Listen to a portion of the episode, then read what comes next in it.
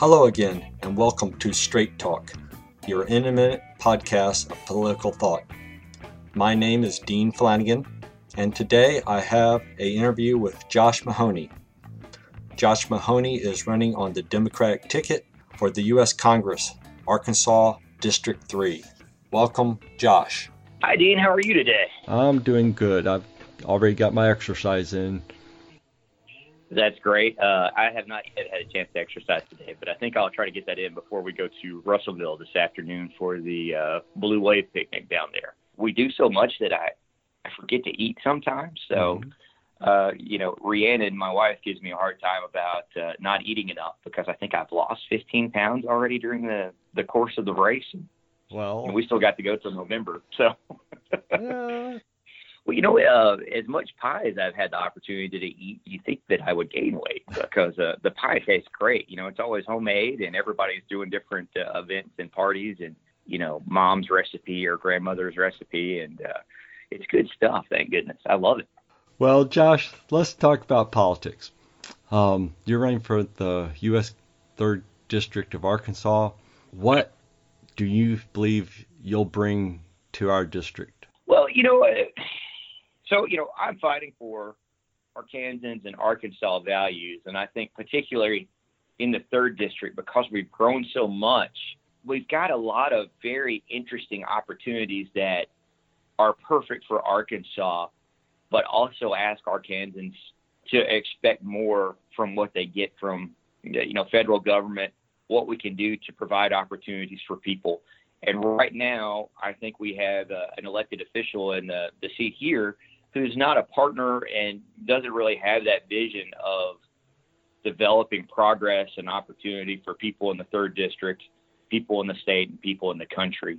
For me, I have a big interest in education. That's very much in my wheelhouse from the time I spent at the uh, Arkansas Single Parent Scholarship Fund and my own family's history between the uh, Arkansas House and Senate with my uncle who spent 36 years working on strengthening public education. And then also my mom, who was on the state school board, helped found the Murphy Promise in El Dorado. Well, I say found, she helped design that. She helped found the Education Foundation, which led to the Murphy Promise as well. They set up at the El Dorado Education Foundation chairs in the public schools. So there's a math chair, there's a science chair, there's a uh, you know foreign language chair who coordinates what people are doing every day from the first day of school until they graduate. So they have a much more heightened, coordinated, and enriched learning environment because of that. Obviously, education is a very strong support mechanism for pulling people up the economic ladder. However, not everybody's ready for college, quote, after 12 years of public education. What do you right. see about the extension past high school for Arkansas constituents? Well, eh, you know, I'll take that back directly to our platform and my experience at Single Parent Scholarship Fund. One of the projects I did there when I was chair of the board is I helped lead us through a redesign to make sure that we weren't just focusing on collegiate path, but also looking at industrial certifications and trades, anything that was going to get you higher skills to earn higher wages. And that took us a, a good three year process of diving in deep into the jobs that were coming into the state, you know, what's affordable for people, where people's interests lie, and, where the potential lies. You know, I, I'm very proud to say too, this is a, my highest professional achievement so far in my life. Through our work, the Walton Family Foundation gave us $4.9 million to uh, implement that program.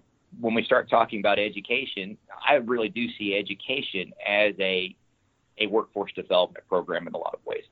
And so I would like us to start exposing our students in middle school to the possibility of going down a trade path, uh, of pursuing some type of certification that also has college credit associated with it, because I want people to be able to have a job that's going to support them. If that means that we need to start investing in vocational academies, junior highs, and high schools, you know, I want to pursue that. I think we absolutely have the opportunity to promote that, particularly in Arkansas in the third district. Uh, one of the schools that I, I love that are doing work like this is in, in our district. It's over at Siloam Springs. They have a vocational academy that got a lot of uh, the local businesses involved as well. The children there, you know, they learn how to code lathes, they learn how to operate the lathe, they learn how to troubleshoot it, they learn how to repair it, and they're already making over $100 an hour their junior year of high school. So they're graduating with that industrial certification. They're already making money. They already have the ability to save, and that they don't have any debt at that point either. So if they want to do that for a while and then go to like a, a college path if they choose to, or any other path, they already have that trade to support them. If they're making a hundred dollars an hour, they're not going to go to another trade. well, and I agree with you on that too. But you know, that's just the. It is fantastic that we have those opportunities for people, and if it you look really at Arkansas, is. you know, we do especially well kind of, you know, on the I-49 corridor. We've got a Fortune 1 company here. We've got some incredible supply companies and vendors in the area, but the district is rural and people forget that our district is rural. And so we want to make sure that everybody has an opportunity for a good paying job. And a lot of times that good pay is not on a college path. The phenomenal thing about it though is anybody can be a welder anywhere in the third district. Anybody can be an electrician anywhere in the third district. They don't have to be where the corporations might be in Bentonville. So that gives us a lot of flexibility and it gives people uh, a lot of hope for opportunity and growth in their lives and for their families. Do you believe that a federal minimum wage increase is important step in broadening the economy for the non-college educated worker? I, I believe so. Uh, you know, I think we have to figure out how to do it right. I really like a federal minimum wage that is based across uh, a cost of living model. Federal minimum wage in Arkansas may not be the same as it is in downtown San Francisco Excellent or in point. Manhattan. Yeah, and so you know that that's a big challenge, but I think we can figure it out. There's always this pushback on raising the minimum wage, but if you look at everything that we try to do, whether it's making uh, higher education more affordable, one of the things in my platform too is being able to carry the same financial aid opportunities over to trades. All of these things are done to make things more affordable that would have actually been affordable, you know, 30 years ago. What's really happened is we just haven't let minimum wage keep up with the cost of living or inflation, kind of addressing the symptoms instead of the root. Yes. Well, with the educational pursuits Votech? Do we need new infrastructure in the educational system for those categories, or is there space available in the current facilities to pair these up, or do you know? I'm thinking about just well, where the federal government would step in to assist states in making that happen in building grants, program development. Mm-hmm. Well, you know, I, think there's a, a very careful but interesting path here. One of the things that I've been very intrigued by was I've had some leaders in public education approach me about the concept of providing public schools some of the flexibility that's afforded to charter school. And, and that's something that we really, really have to put a lot of thought into because we have to maintain the integrity of our public schools. However, what that does allow us the potential of having, you know, off-site education or people that are pursuing something like a, a Votech trade or uh, you know Votech certification or something. We want to make sure that you know our public school teachers uh, continue to be accredited, expect the education that they have gone through to achieve that. But some of those instances may be that uh, a great person to teach a uh, at a vocational academy may not have a traditional education either that we might assume for a teacher, but having some of that flexibility lets some of those tradesmen come in to teach. Also allows the students potentially to be educated off site and to use facilities that may not typically have been part of a public school system. That said, I always think that on site is better than off site. It's one of the reasons I'm very intrigued about the Millage in Fort Smith right now. I think it's a great idea and I hope it passes. You know, yeah, yeah, absolutely. I, you know, you see a lot of uh, the efforts they're making really coincide with where uh, my ideals on education are. Yes, I think that we're heading some good directions with millage increase in our end of the district. Think of the district mm-hmm. as a whole.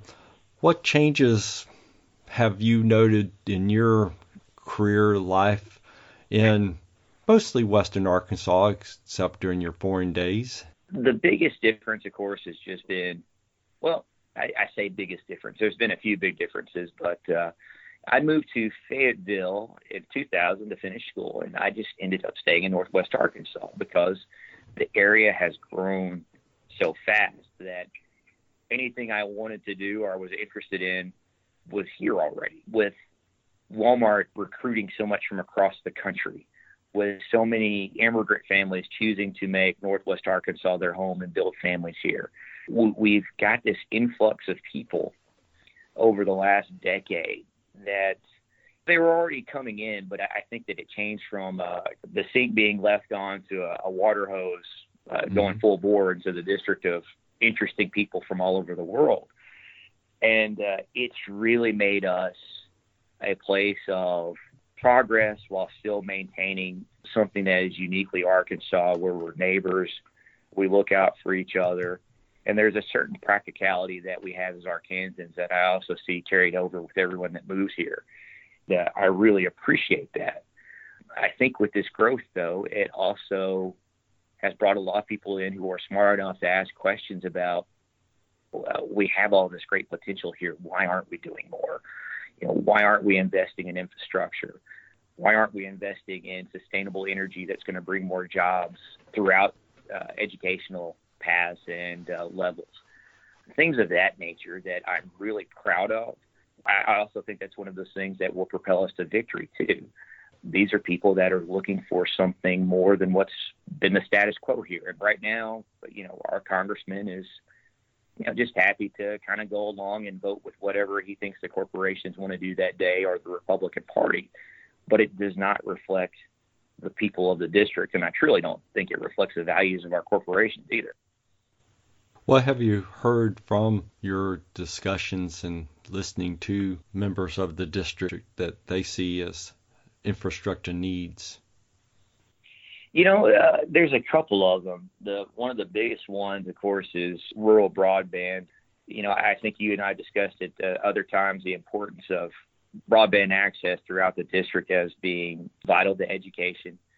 If you look at how anybody does homework that's in public school or a charter school or a private school, it's online. Uh, we have created some real challenges for a lot of people in our district because we're a rural district, and not only that, we're a pretty hilly district. And when you start talking about rural mm-hmm. broadband, a lot of the services that are affordable are line of sight, which we don't have a lot of because we have a lot of valleys. And uh, it, it impedes that development quite a bit. But uh, you know, I visited with AT and T. I know they've got plans that are coming to fruition over the next five years. Although I think we would probably all like to see that happen sooner. Uh, I've visited with them about how they partner with businesses that come into the area to make sure that broadband access is installed. And then many of the candidates for running, you know, Jim Wallace, Donald McKinney, uh, David Whitaker, also Gary Morris, we've all talked about options for rural broadband. And David Whitaker has really been a leader on that. He was in Colorado at a rural broadband conference uh, about six weeks ago. And so we've got people that are actively being educated on it and making the effort to bring that information back. And we've got people that understand what a necessity it is, and you know they'll push it at the state level, and uh, I'll certainly push it at the federal level too, because the truth is, it's not just the third district that has that uh, challenge. It's the heartland of America that has that challenge. And we need to make sure that everyone has access to the internet for their own livelihood and education. So the broadband has to be where the education's needed, not just where the votes are. Oh yeah, absolutely. I, I think that's frustrated me a lot through the course of this campaign. You know, I'll go out to some of the rural areas. They'll tell me they've never had anybody run for federal office come to see them before. It, it makes me furious. Sure, campaigns require you to spend time where the voters are. Yes. But the job is not spend time just there. The job is to spend time and represent every single person of the district. The the message I get from that is that you know the person we have in office now is not representing everybody in the district, and uh, if he can't do anything for him, he's not going to do anything for you, and that's wrong. Other developments in the district. There's been media about solar development, some wind development, the tie in to the grid. There's easily could be a lot of federal play at that development for our district. What's your ideals of mm-hmm. sustainable energy? Well, you know, I, I think sustainable energy, particularly solar, is a great thing for us. We have all the potential to invest in manufacturing around the, the solar panel. You know, we produce aluminum in Arkansas. We've got a history of skilled labor and trades in the third district.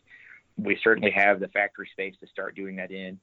And we've got major corporations, including a Fortune 1 company, that have a sustainability push and are looking for that support, but also the investment into sustainable energy. When you get involved with something like solar, it's not just pushing the, the solar panels and asking people to consider that as a power source, but it also gets into an infrastructure because we've got a lot more battery capacity to store energy these days too. So you have a lot of indirect jobs that come out of it through uh, electricians, and of course, people who install solar panels have their own certifications as well. But you get College Path in terms of managing these businesses and starting them. Here in Fayetteville, we've got Pika Solar, a company that whose uh, uh, founders developed a, a, patented way of improving the efficiency of a solar cell, and they're getting ready, I believe, to start manufacturing here in Fayetteville at some point. Neat. If you look at Clarksville, which is just out of our district, Bill Halter and Sunshine Solar partnered with Pika and the city of Clarksville to build a solar farm.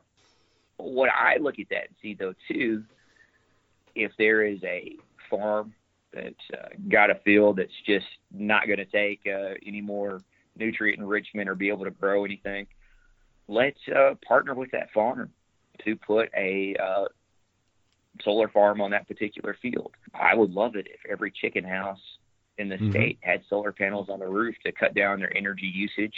Because, by the way, they also absorb heat, cut down their overhead.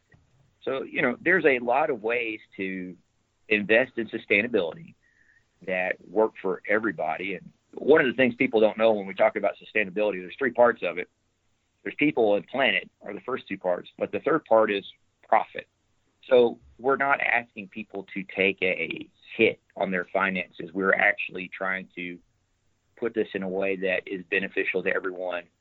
We end up with a better product if we're growing chickens or things like that, where the farmer has more money to invest in what he's doing. It also saves them money in the process. You mentioning chicken made me just think of our agricultural base for the state, but also for mm-hmm. the nation. Yeah. There's both Arkansas and outside of Arkansas, but at federal level, the ag bill is being discussed at this point in Congress. What do you see a role as a congressman in promoting agricultural development and trade what are some of your ideals in agriculture?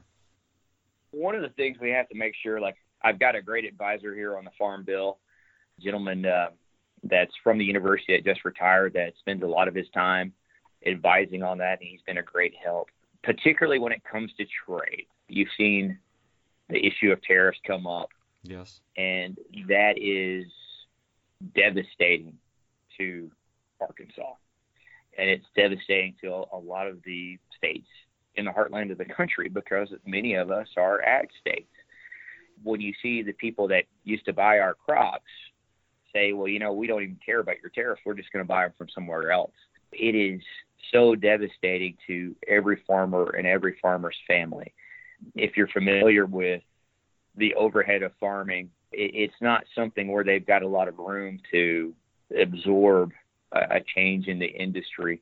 Uh, they get impacted very directly, very quickly. They can lose everything that they have because of a misguided tariff or an offhand comment about sanctions around farming uh, and trade to a country like China. That we have to be so incredibly careful about that and make sure those relationships are there to maintain the business for our farmers. And that's something that I absolutely intend to do.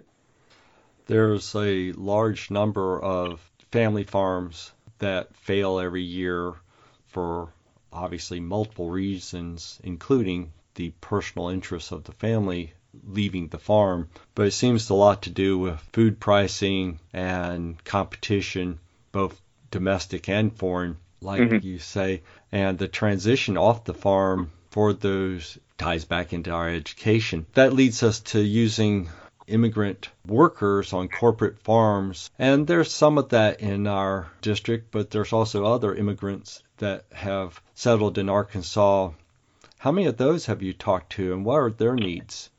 Are you speaking of the farmers or the immigrants? Immigrants, immigrants that come here Immigrants. both for agricultural but other opportunities in a state that is close to the southern border, but also a destination from overseas um, immigrants, and Yeah. they find a traditional ag landscape, but then boom, right around the corner, like you said, we have Walton Company and all the associated suppliers that have changed our third district so much. But the immigrants are now part of our our community, so changes for them Mhm. occur at a different style or a different rate than changes for my children who are natural Americans. It, it has been very interesting because uh, actually, uh, let's go back to my opponent when he ran for the office of mayor in Rogers. hmm You know, Womack very much uh, painted the image of high crime and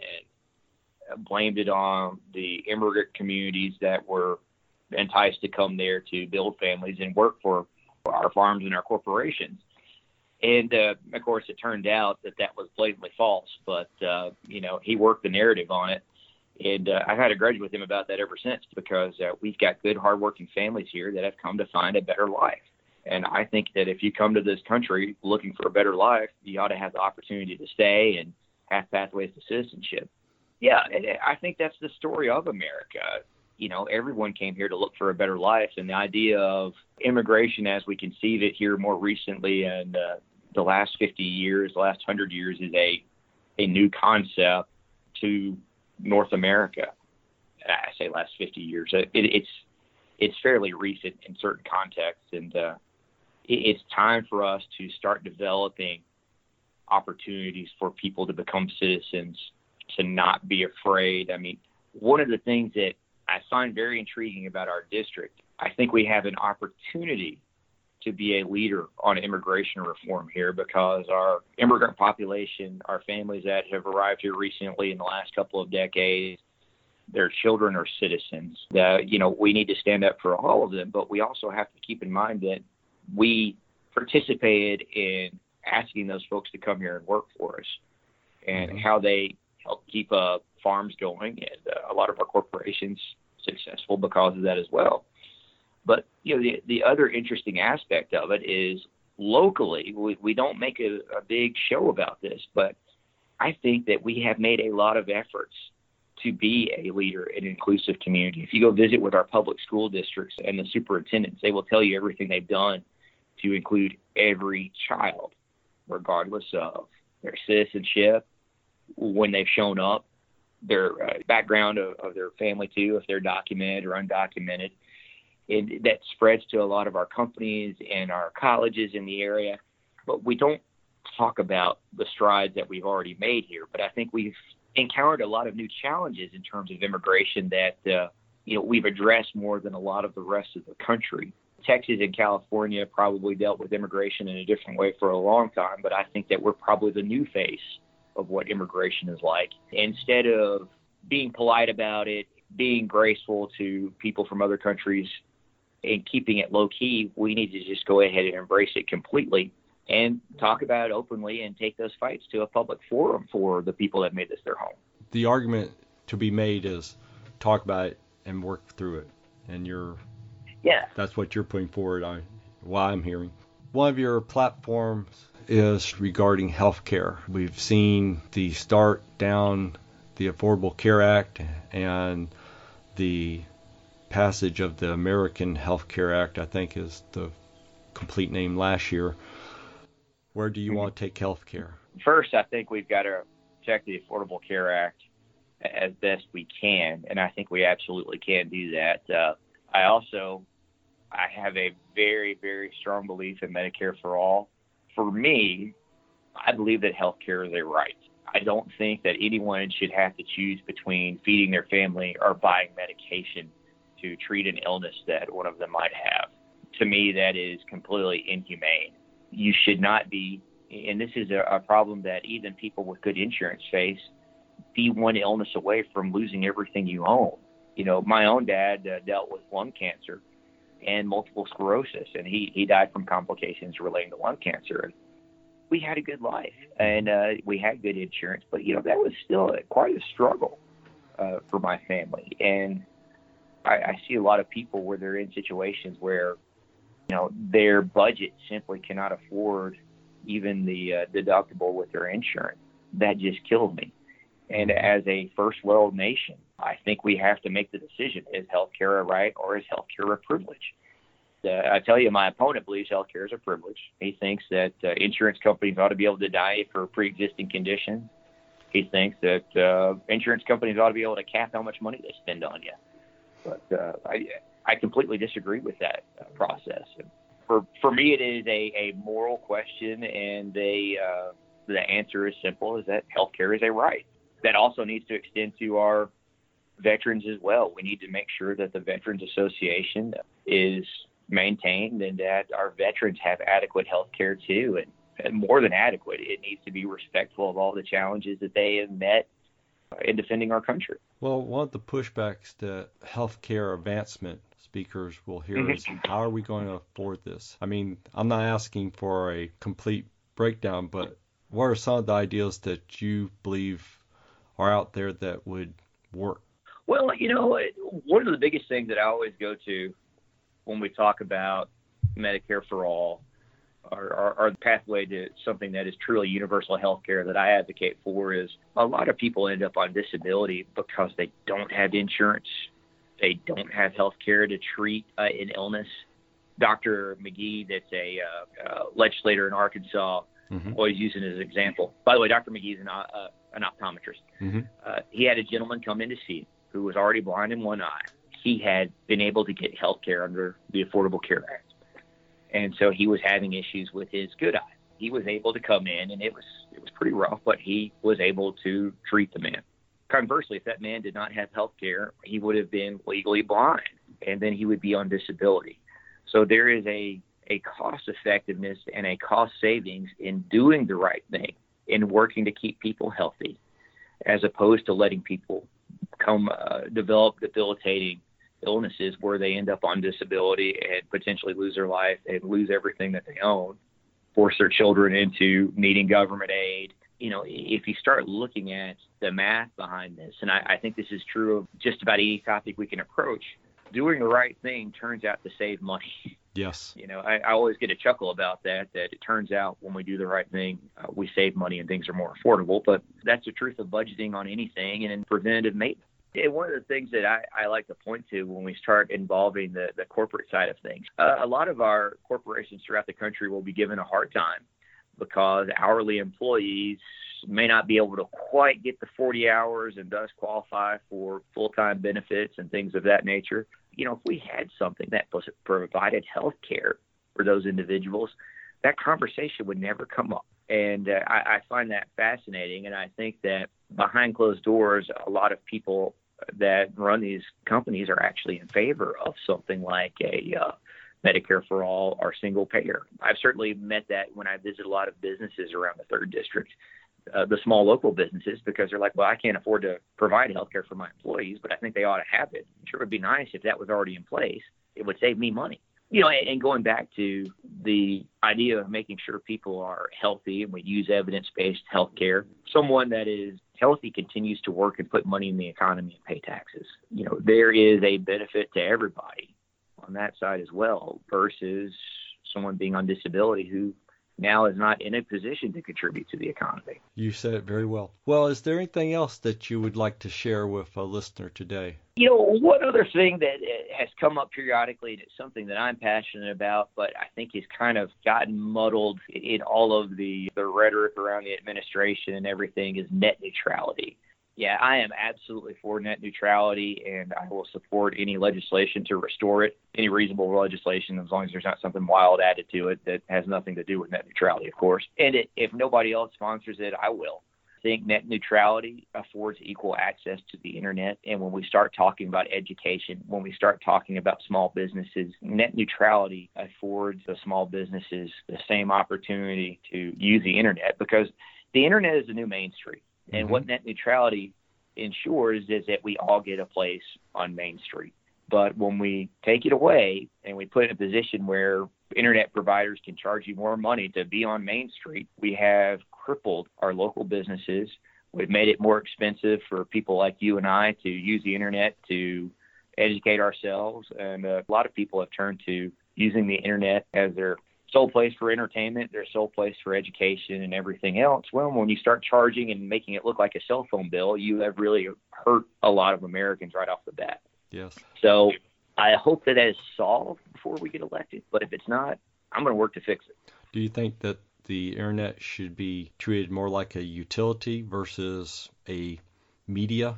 Well, I do, but I also I, I never like the language around treating you know the excuse me the internet as a utility. I think that that probably did the argument for net neutrality a disservice, but I understand why it was done, and it, it was done for the right reason. But the the fairness of access is absolutely imperative and at a reasonable cost as well what net neutrality getting rid of it has done is essentially set the internet up to be a cash grab. I mean, my gosh, I, I do not want to get on the internet and find out that it charges me five extra dollars on my cable bill to use Twitter or, to use Facebook, or mm-hmm. if I want to search something on uh, Wikipedia or another educational resource, well, that's another 10 bucks. And that's what this path is taking us down that uh, Ajit Pai and some of those others have pushed through and it's time for legislation to correct that. I think that was an excellent point to bring forward that it's a subtle element because it's not tangible, but mm-hmm. we will see very tangible injuries like you illustrated, if the providers have the green light at dreaming up ways to change the fee schedule, just like mm-hmm. the extra the extra cost for your check luggage. Exactly. Your peanuts on board the airplane.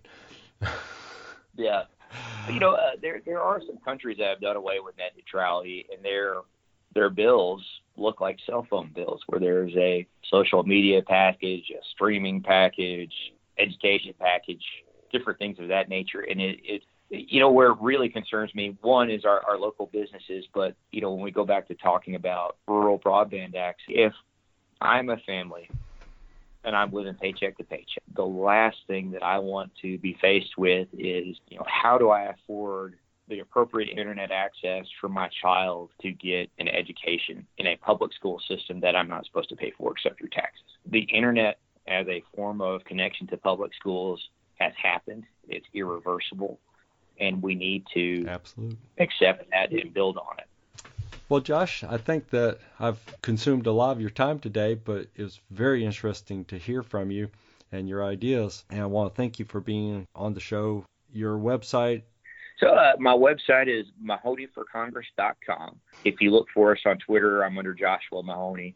We've got Instagram, Facebook. We're Mahony for Congress as well. Probably the place we're most active in social media is Facebook, followed by Twitter. We always try to post events that are upcoming there any kind of announcement, uh, new platform issues, or response to news articles, or things that my opponent has done, usually show up on Facebook first and then disseminate out from there within a day or so. Usually a lot quicker than that. Sometimes it's it's just how it works. Please reach out. I, I always respond to emails, and you'll find my phone number on the Facebook page and our website. And uh, I'm always happy to visit with anybody. Well, thank you very much again. That's been so neat. Dean, thank oh. you so much for having me on. Every time I hear the people cry, don't you know that the man is gonna lie? I try to tell them that they have a choice.